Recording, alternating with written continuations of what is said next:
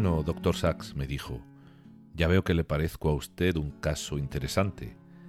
¿Puede decirme qué trastorno tengo y aconsejarme algo? No puedo decirle cuál es su problema, contesté, pero le diré lo que me parece magnífico de usted.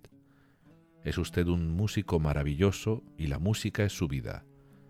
Lo que yo prescribiría, en un caso como el suyo, sería una vida que consistiese eternamente en música. La música ha sido el centro de su vida. Conviértala ahora en la totalidad. Esto fue hace cuatro años. No volví a verlo más, pero me pregunté con frecuencia cómo captaría el mundo con aquella extraña pérdida de imagen, de visualidad y aquella conservación perfecta de un gran sentido musical. Creo que para él la música había ocupado el lugar de la imagen. No tenía ninguna imagen corporal, tenía una música corporal. Por eso podía desenvolverse y actuar con la facilidad con la que lo hacía. Pero si cesaba su música interior, se quedaba absolutamente desconcertado y paralizado.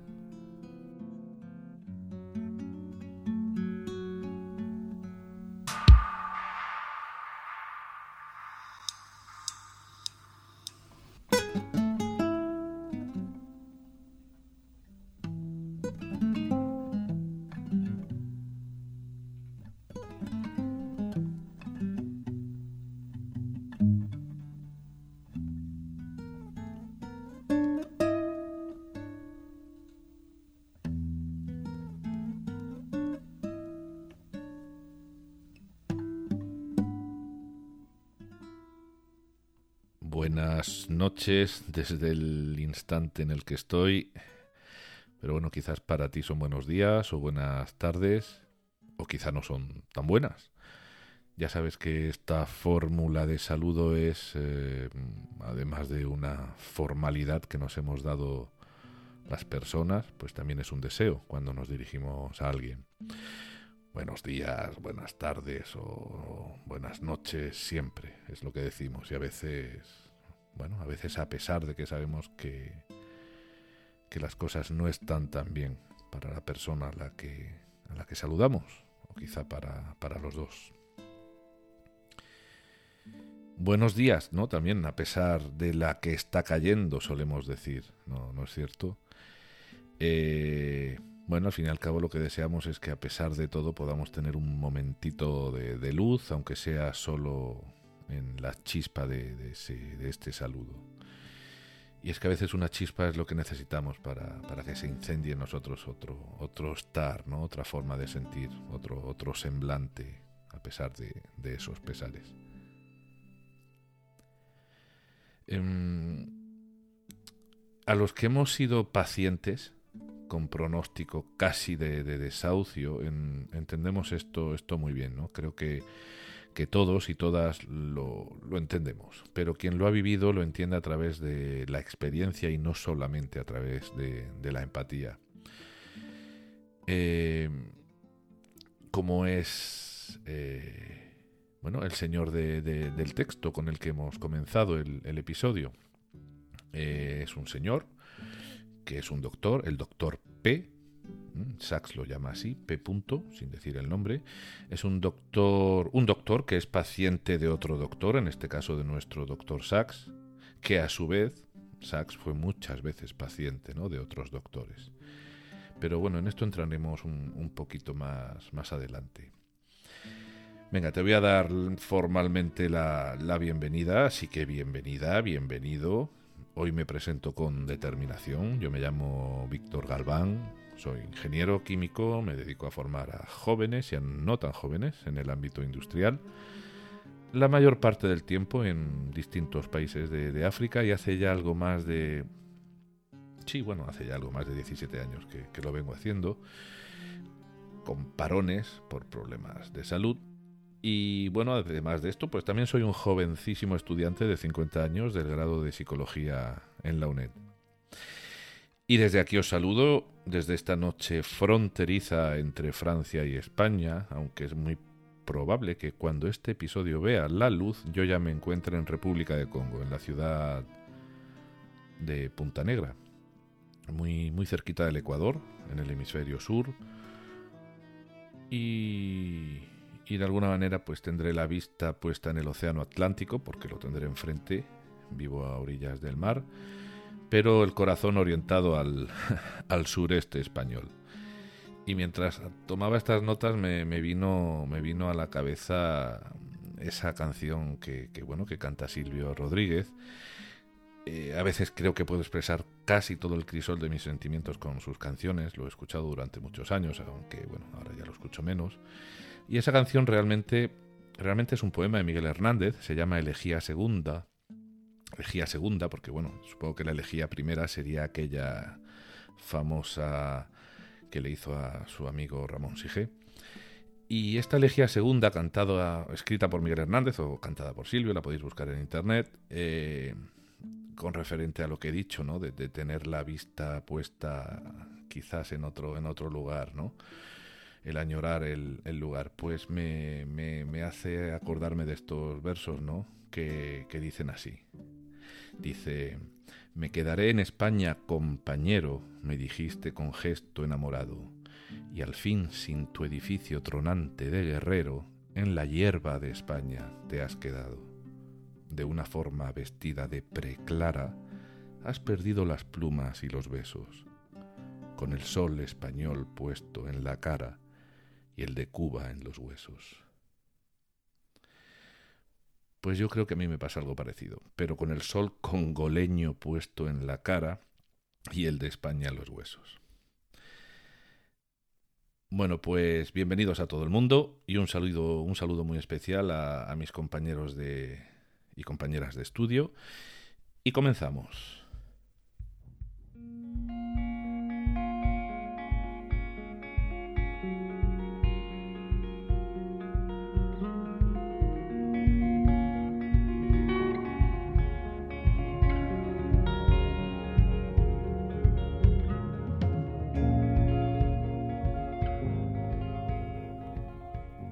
El episodio de hoy, como ya se ha adivinado por el título, trata sobre ese hombre que confundió a su mujer con un sombrero. Y este título, y yo digo, qué importante es ponerle un buen título a un libro, ¿verdad? Porque hay libros que se venden más por su título que por su contenido. Y yo pregunto, ¿será este bestseller de Sachs? Mm, ¿Este caso? Se habrá vendido más por el título que por el contenido, porque fue su primer bestseller. Pues, eh, pues eso dependerá de cada uno cuando lea el libro. Con casi todo el mundo con quien he hablado de este libro, incluido yo, me, bueno, coincido con lo que me han dicho y es que, les ha encantado, pero en dos o tres ocasiones he hablado con gente que me ha dicho que lo compró por, bueno, por la expectativa que le sugería el título y que al final no, no le llegó a sorprender tanto. Ya sabemos que cuando las expectativas están muy altas, pues es más fácil eh, decepcionarse. ¿no? no sé si lo has leído. Si es así, podrías comentarnos lo que a ti te, ocurrió, tanto con este libro como con cualquier otro, si quieres, que te, que te, bueno, que te atrayese por su título y que luego, pues, quizá no, no, no era lo que pensabas, ¿no? Eh, bueno, como decía, este título, El hombre que confundió a su mujer con un sombrero, es a la vez eh, título eh, del libro, como también es título del primero de los casos que Sachs nos presenta en él. Entonces he pensado que este episodio lo vamos a dividir en dos partes a partir de esta presentación. La primera se la vamos a dedicar a su prefacio y su introducción, y la segunda parte pues al caso en concreto, ¿no? ya que el título y el caso llevan el mismo nombre.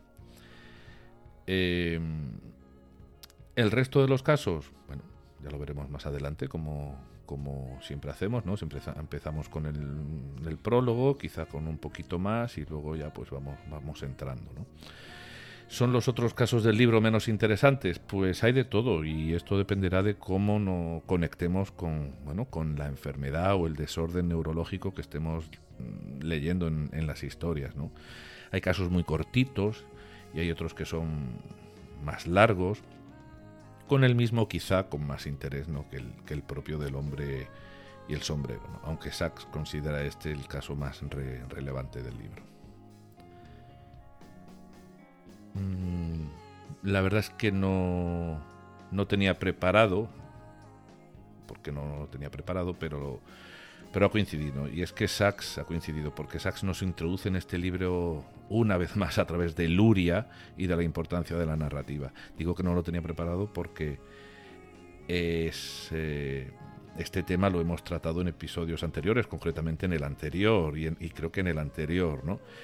Y bueno, siempre tengo en mente de qué va a tratar el episodio que vendrá después del que, del que me encuentro realizando en ese momento, pero sin entrar demasiado en el libro, ¿no? Y lo que hago es que luego ya entro, recuerdo sus detalles y, y es cuando me pongo a trabajarlo. Y ahora me doy cuenta de que, bueno, de que este libro, una vez más, pone el dedo en lo que, por otro lado, pues es la razón de ser de, de, quien, de quien se siente a escribir, ¿no?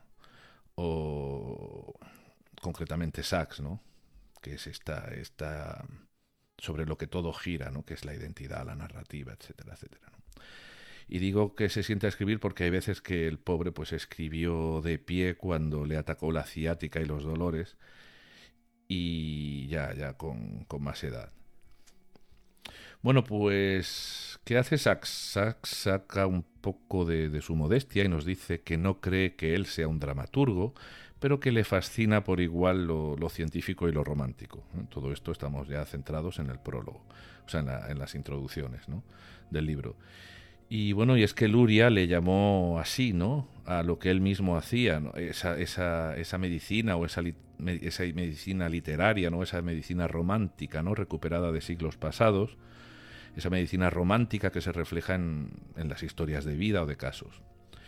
Lo hemos comentado ya en alguna eh, ocasión.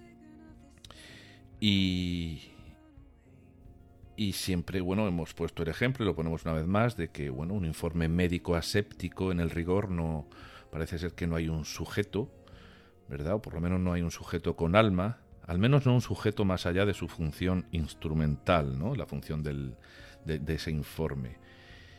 Y, y, Sachs en este prólogo no, nos pone un ejemplo, ¿no? Abro comillas, comillas, y él dice, hembra albina trisómica de 21. ¿vale?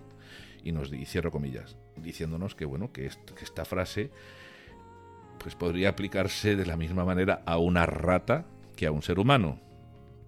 Y, y es que para, para, poder situar en el centro del todo al sujeto, como sabemos ya, se ha de profundizar en, en un historial clínico hasta hacerlo narración o, o incluso cuento, ¿no? Según Sachs y bueno, y solo así pues parece que se, se tendrá a alguien que sufre de algo y quizás entonces que hacerse preguntas ¿no? y lanzar aseveraciones pues que den sentido a lo que a lo que se cuenta y quizás entonces pues en un informe en un informe narrado e interesado por la dolencia más allá de la técnica pues también cabría decir la esa frase que, que Sachs nos, nos, escribe en la introducción, que es la de los humanos contraen enfermedades, pero solo el hombre cae radicalmente enfermo.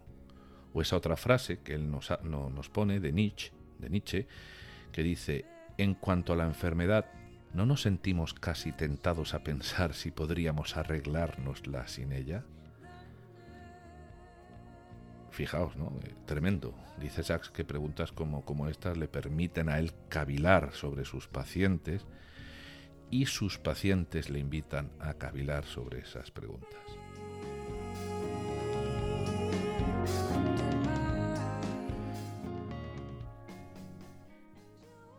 ¿Has visto alguna vez preguntas y planteamientos de, de, este tipo, ¿no? Como el que acabo los que acabo de comentar en tus informes médicos, en los que hacen tus doctores sobre tus males. Y bueno, y uno podría pensar que si el informe, por ejemplo, trata de la operación de un menisco, de una prótesis de cadera, pues, oye, pues no cabe entrar en este campo del romanticismo, ¿no? Puede ser que no, y seguramente pues esté fuera de lugar. Pero estoy seguro de que si de que si está fuera de lugar es porque a base de haberlo dejado fuera de lugar, ha acabado por parecernos extraño pues eso, verlo de otra manera, ¿no? Igual un menisco, una prótesis de cadera, no, quizá tiene que ser algo, pues, aunque parezca que sea una amenaza mayor, ¿no? Para poder entrar en, en la literatura, para poder entrar en, en, la búsqueda del entendimiento, del, de la identidad, etcétera, etcétera. Pero ¿por qué no un menisco? ¿Por qué no una prótesis de cadera? Claro, o sea, una prótesis no es el reemplazo de una articulación. Y, y reemplazar una articulación, o sea, quitarte tu cadera y ponerte otra, esto no es desprenderse de una parte de tu cuerpo para reemplazarla por un trozo de, mm, de metal, claro, en este caso. ¿Y no afecta esto a la identidad, a la percepción del yo? ¿No es esa articulación que va a la basura una parte de mí? Pues sí, pues sí. Y no cabe ahí esa reflexión sobre la identidad. Bueno, y, trocitos más pequeños, ¿no? El desecho de una operación de fimosis o los dientes de leche de un niño. Y yo me pregunto, os pregunto, te pregunto, ¿no sería más instructivo explicarle a un niño por qué cambian los dientes y adentrarlo en algunos conceptos de bueno, de la evolución del cuerpo dentro de su rango de, comprensión, claro, ¿no? De su entendimiento, tan pequeñitos, antes de decirle que el ratocito Pérez le va a traer un regalo si pone el diente bajo la almohada. O bueno, o hacer las dos cosas a la vez, ¿no? Porque, porque no son incompatibles. Pero pienso yo que podría ser una oportunidad, ¿no? Que nos dan esos dientes de leche para explicarle al niño unas cuantas cosas sobre el paso del tiempo en el, en el cuerpo.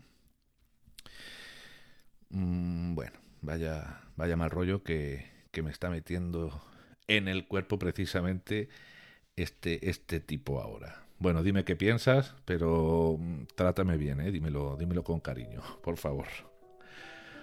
Venga, dejando aparte estos ejemplos que he puesto, eh, lo que está claro es que ese yo del paciente que se ve afectado por la enfermedad cobra una relevancia muy, muy importante, como nos dice Sachs en el, en el prefacio, y cobra una relevancia muy importante precisamente en los campos superiores de la neurología y, la psicología.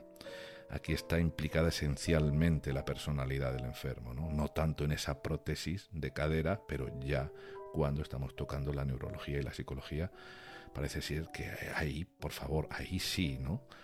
Y, bueno, parece que no, no debería disociarse ¿no? el estudio de la enfermedad y el de la identidad. Y es que Sachs nos, nos recuerda que ese abismo categorial entre lo físico y lo psíquico, quizá heredado desde el cartesianismo, quizá, o quizá sea real e irremediablemente así, ¿no? Pues eh, nos recuerda que eso se podría suplir con, lo, suplir con lo que él llama la neurología de la identidad, para poder salvar esa diferencia, ¿no?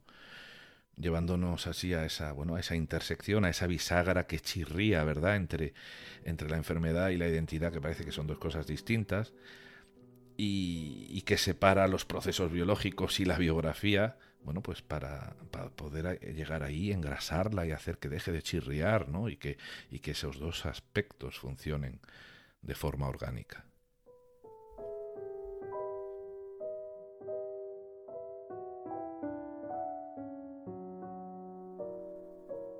Y ahora unas palabritas de Sachs, que voy a entrecomillar, y dice así, la tradición de relatos clínicos ricos en contenido humano conoció un gran auge en el siglo XIX y luego decayó con la aparición de una ciencia neurológica impersonal.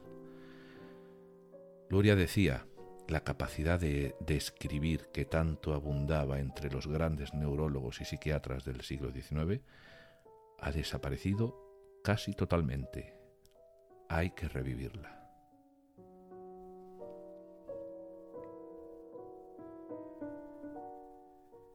Bueno, y para ir saliendo del prólogo de, este libro, que, por cierto se publicó en 1985 en inglés, hay que decir que algunas de, sus historias, ¿vale? de las historias que contiene el libro, ya se habían o ya habían salido publicadas en el en revistas como el New York Review of Books, en el London Review of Books, en The Science también, entre los años 81 y 85, pero que el resto de historias, o sea, otro buen puñado de historias que contiene el libro, eran inéditas en aquel momento y por lo tanto aparecen en el libro por primera vez. Y bueno, precisamente una de esas historias inéditas es la que lleva por título El hombre que confundió a su mujer, con un sombrero y que vamos a, abordar enseguida.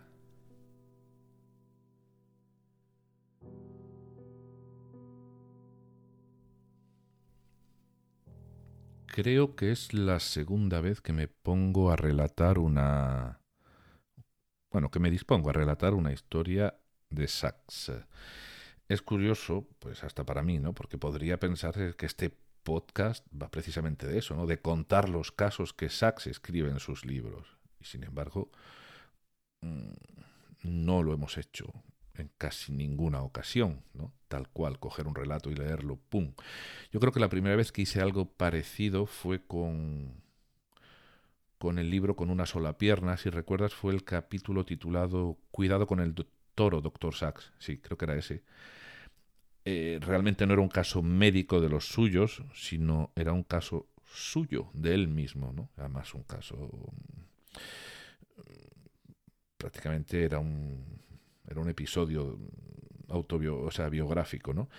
Ahí intenté hacer un ejercicio dramatizado en donde yo le, le hablaba a él, usando su propio texto y casi que sus propias palabras, salvo cuando le lanzaba preguntas, ¿no? Preguntas propias mías a, a Sachs. Y bueno, ahora me toca contar un caso que en realidad lo mejor que, que podría hacer es mm, dejaros que lo leyeseis vosotros y dejarme de pamplinas. Pero bueno, lo que haré será daros a conocer el caso, mm, no con demasiados detalles, y bueno, pues con algunas de mis consideraciones y con la, bueno, con la intención de que vayas a buscar tú el libro y acabes leyéndolo tú, ¿no? Eh, espero que este que este caso de ahora pues me sirva un poco de ensayo para encontrar mi forma de, contaros todos los que están por venir, ¿no? Sin caer en los lugares comunes del, del relato relatado.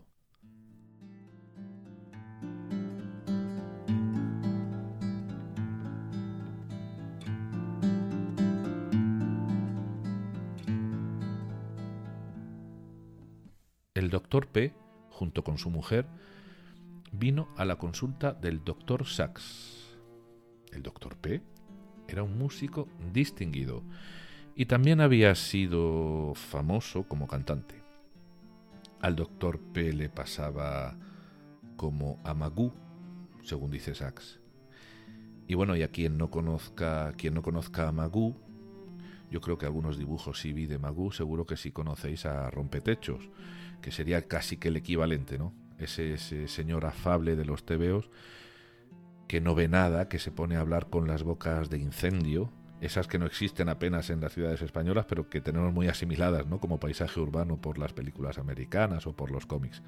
Bueno, pues el doctor P no reconocía las caras de, de sus alumnos, cometía errores ridículos con la vista, pero aún así seguía manteniendo su sentido del humor de siempre. Eh, entonces ya en consulta del doctor Sachs, este le hizo un reconocimiento exhaustivo, eh, un reconocimiento, un examen neurológico, ¿no?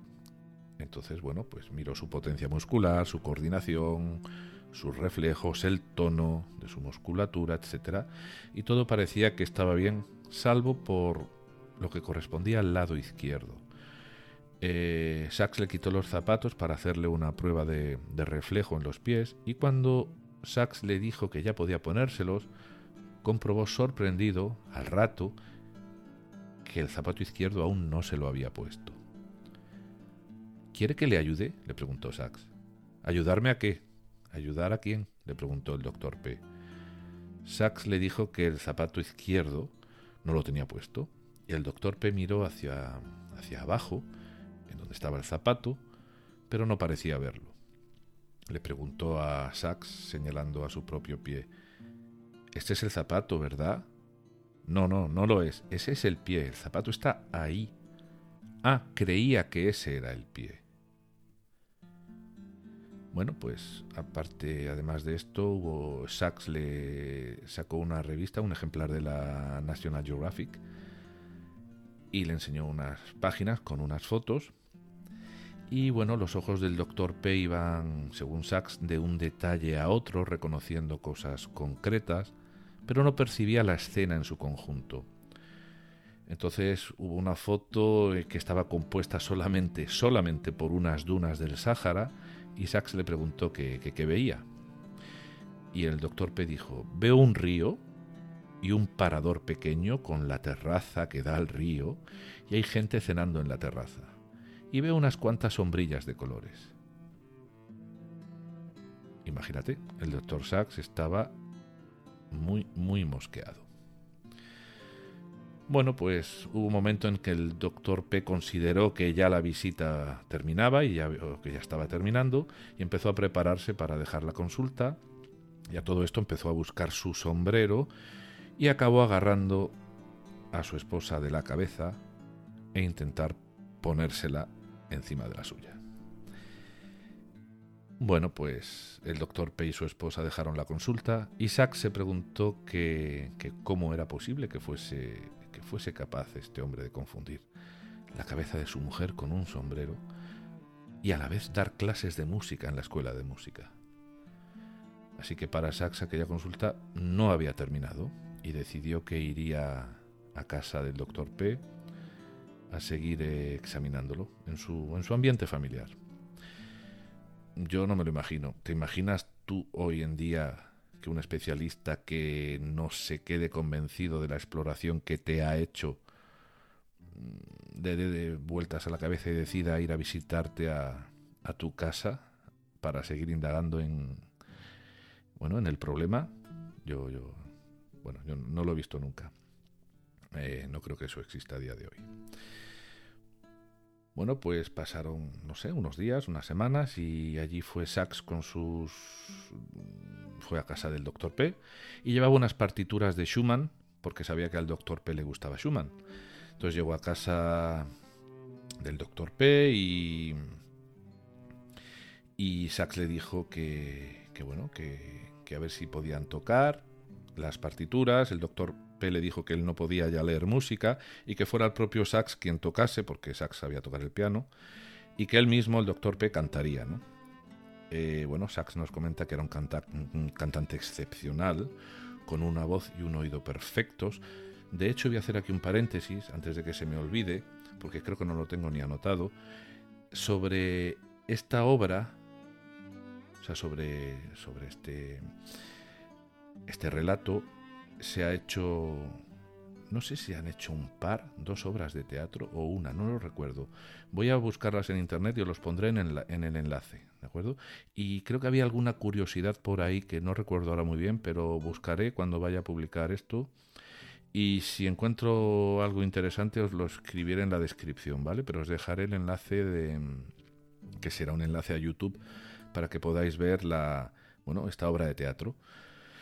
Y, esta curiosidad que no me atrevo a decirla, eh, voy a verificarla y si es cierto lo que pienso, si no me falla la memoria, pues os, la describiré, ¿vale? Os la pondré en la descripción al lado del, enlace.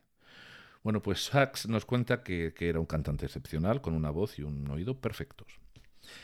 Eh, después de, la sesión de canto, lo que hizo Sachs fue sacar una serie de figuras geométricas para que el doctor P las, las nombrase y bueno, lo hizo sin problema alguno. Nombró el cubo, nombró el dodecaedro, el icosaedro. Y luego Sachs sacó una, una baraja de cartas. Y nada, el doctor P pudo identificar las jotas, las reinas, los reyes, bueno, todo, ¿no? Sin ningún problema.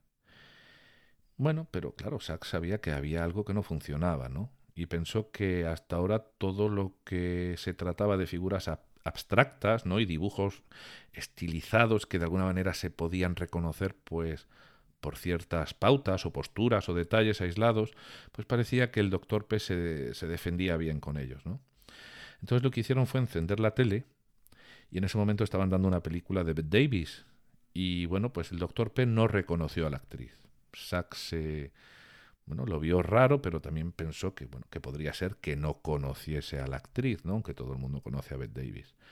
Entonces dejaron la tele de lado y se acercaron a las paredes del salón en donde, bueno, en donde mm, había fotos de familiares y bueno, lo que hasta ahora podría haber sido pues hasta, hasta divertido, se convirtió en un drama para el doctor Sachs, pues se dio cuenta que el doctor P no llegó a reconocer a nadie, ni a amigos, ni a familiares, ni a exalumnos, ni a sí mismo. Sí reconoció a Einstein, pero por su gran bigote, no por su cara en conjunto.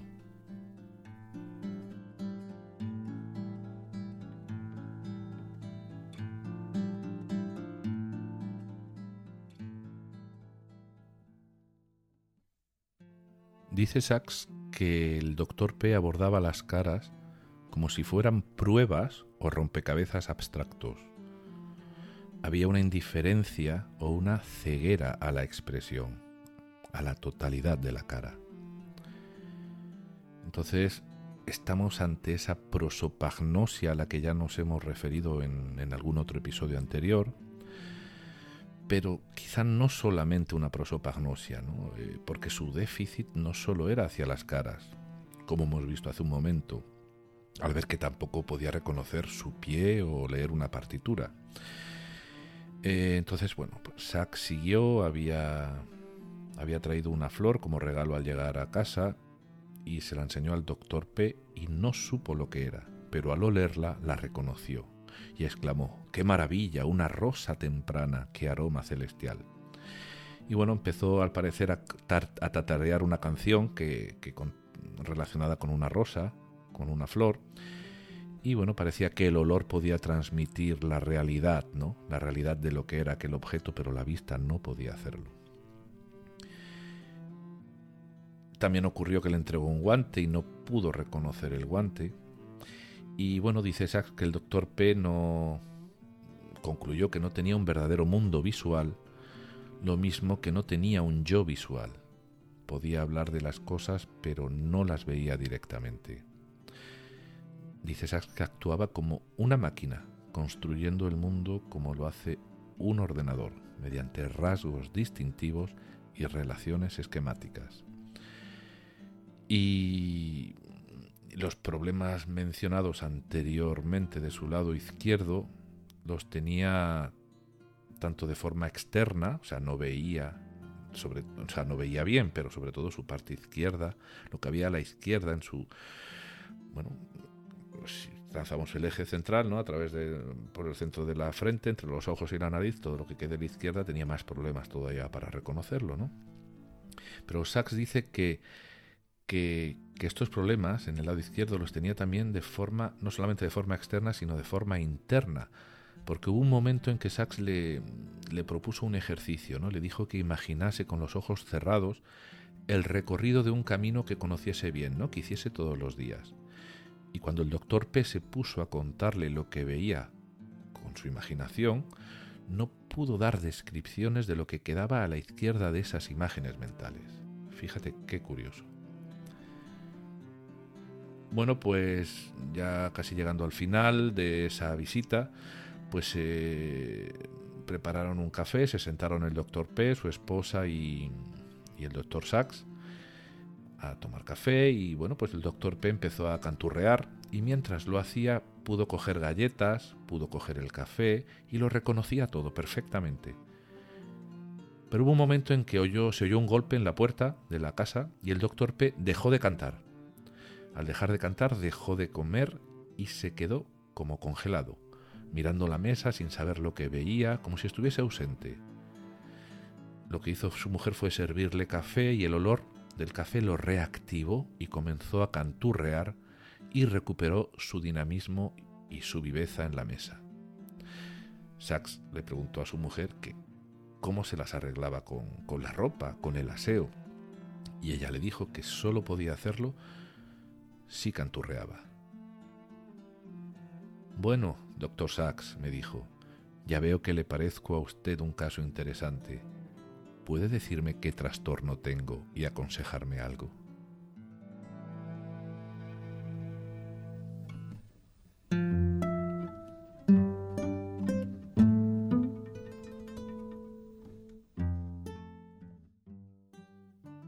Sachs nos recuerda que casos como el del Dr. P ponen, ponen en, en entredicho las bases mismas de, bueno, de uno de los axiomas más enraizados en la neurología clásica, que es la idea de que cualquier lesión cerebral reduce o elimina la actitud abstracta y categórica, reduciendo al individuo a lo emotivo y a lo concreto.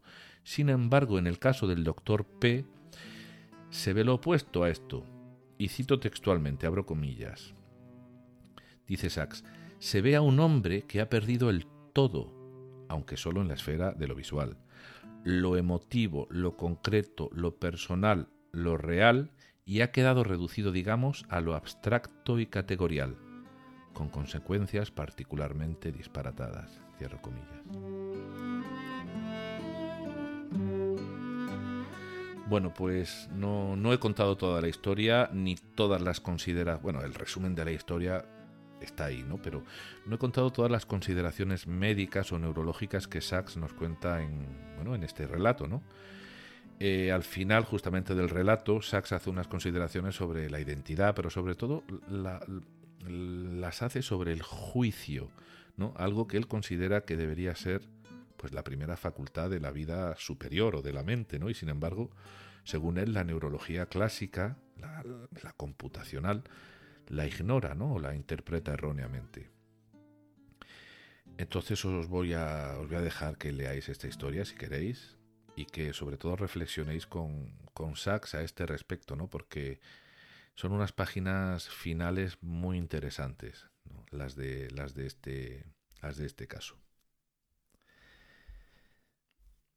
Yo me lo he preguntado varias veces y bueno, conforme voy leyendo, voy avanzando en mis estudios, pues voy, voy encontrando también respuestas, ¿no? Pero ¿no, te has preguntado por qué un desajuste neurológico, un trastorno, un mal funcionamiento de los neurotransmisores provoca déficits sufrimiento, retrasos, depresiones, tendencias suicidas, ¿no? Y en definitiva, comportamientos desadaptativos. Y voy a hacer una pregunta que podría ser una gran tontería, pero, pero no lo es, ¿no? Los desajustes neurológicos no pueden producir comportamientos que consistan en excesos, por ejemplo, excesos de muestras de amor, excesos de buenas acciones, obsesionarnos o tener obsesiones enfermizas por hacer el bien. Y no que todo es parece que es está en el ámbito de lo negativo cuando hay un desajuste pues bueno parece ser que sí pero bueno no de esta manera tan romántica como yo te lo he propuesto como lo he propuesto aquí no es cierto que hay casos que salen también de lo que es neuronormativo, ¿no? como los casos de, de memorias prodigiosas o niños con altísimas capacidades. Pero bueno, hasta esto, hasta esto está sometido a un peaje, ¿no? Hasta esto hay que hasta por esto hay que pagar un alto precio, ¿no? Precisamente porque se porque presenta una desviación de la norma. Y además la presenta en, en los dos sentidos, en el propiamente fisiológico, pues hay otras funciones que, se pueden ver mermadas por estas excepcionalidades, ¿no? Pero también hay un peaje a pagar en lo social, ¿no? Al cometer estos excesos, porque sobre todo si se manifiestan en conductas molestas hacia los demás. Pues nada, quería, quería lanzar esta pregunta. Además, eh, precisamente la he lanzado porque también de esto se trata el hombre que confundió, confundió a su mujer con un sombrero. No solamente trata de déficits, ¿vale? como la falta de, la, de esa visión del doctor P, sino que también tiene un apartado el libro eh, que trata lo que ya lo que Sachs llama las enfermedades efervescentes o fructíferas, ¿no? en donde prevalece el prefijo hiper, o sea, hacer más, ser más, y no el hipo, ¿no? que sería el que está relacionado más con, los déficits.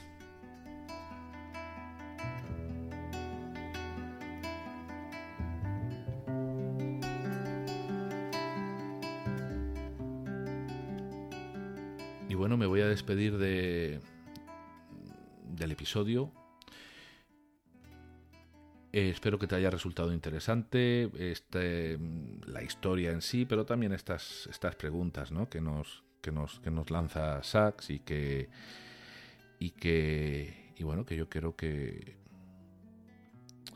que merecen dedicarles quizá un poquito de tiempo, ¿no? Si nos interesa, si nos interesa el tema.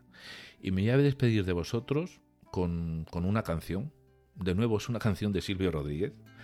Ya sabéis que me gusta. Eh, no os la voy a cantar, evidentemente, para que no dejéis de escuchar el episodio y salgáis corriendo. Os la voy a leer simplemente. Pero bueno, me ha venido a la cabeza esta canción mientras anotaba todo esto eh, al hablaros de lo que acaba de, lo que acabo de decir, ¿no? De, de, esas de esas hiper cosas en, en, desajustes neurológicos, ¿no? O sea, cuando excesivamente hacemos hacemos algo más de lo de lo, de lo que es normal, ¿no? Tenemos unas capacidades más allá de, la, de lo normal, ¿no? Y que pueden incluso ser, aunque parezcan maravillosas, pero ya digo que habría, hay que pagar también un peaje por ellas, ¿no? Esta canción se llama El hombre extraño. Y la canción la escuché por primera vez en un directo que hizo, en un disco en directo, que hizo Silvio en un, bueno, en un concierto en, Santiago de Chile en el año 90, así que desde aquí un abrazo a todos los paseantes chilenos que paseáis con Oliver Sacks y, con, y conmigo por este podcast. Y el hombre extraño, eh, a mí me ha parecido que podría ser eso, ¿no? Un, hombre que se salía de, de, la norma, pero por el lado ese que he comentado, ¿no? Por el lado de obsesionarse por hacer el bien, que también, si lo pensamos honestamente, nos puede resultar molesto, muy molesto. Así que, piénsalo, piensa, piensa en esa disonancia ¿no? que se puede crear en, en ti. Pues nada, me despido de ti, te deseo un feliz paseo, querido escuchante, y te dejo con El hombre extraño. Hasta el próximo episodio.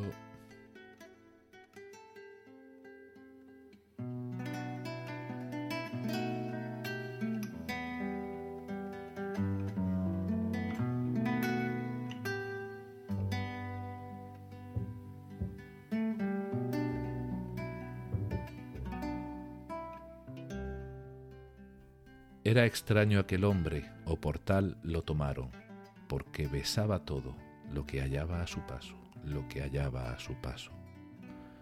Besaba a las personas, al perro, al mobiliario, y mordía dulcemente la ventana de un cuarto, la ventana de un cuarto.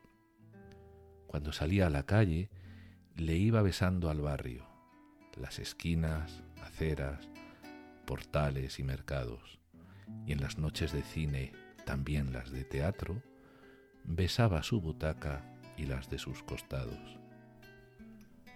Por estas y otras muchas, los cuerdos lo llevaron donde nadie lo viera, donde no recordarlo, donde no recordarlo. Y cuentan que en su celda besaba sus zapatos, su catre, sus barrotes, sus paredes de barro, sus paredes de barro.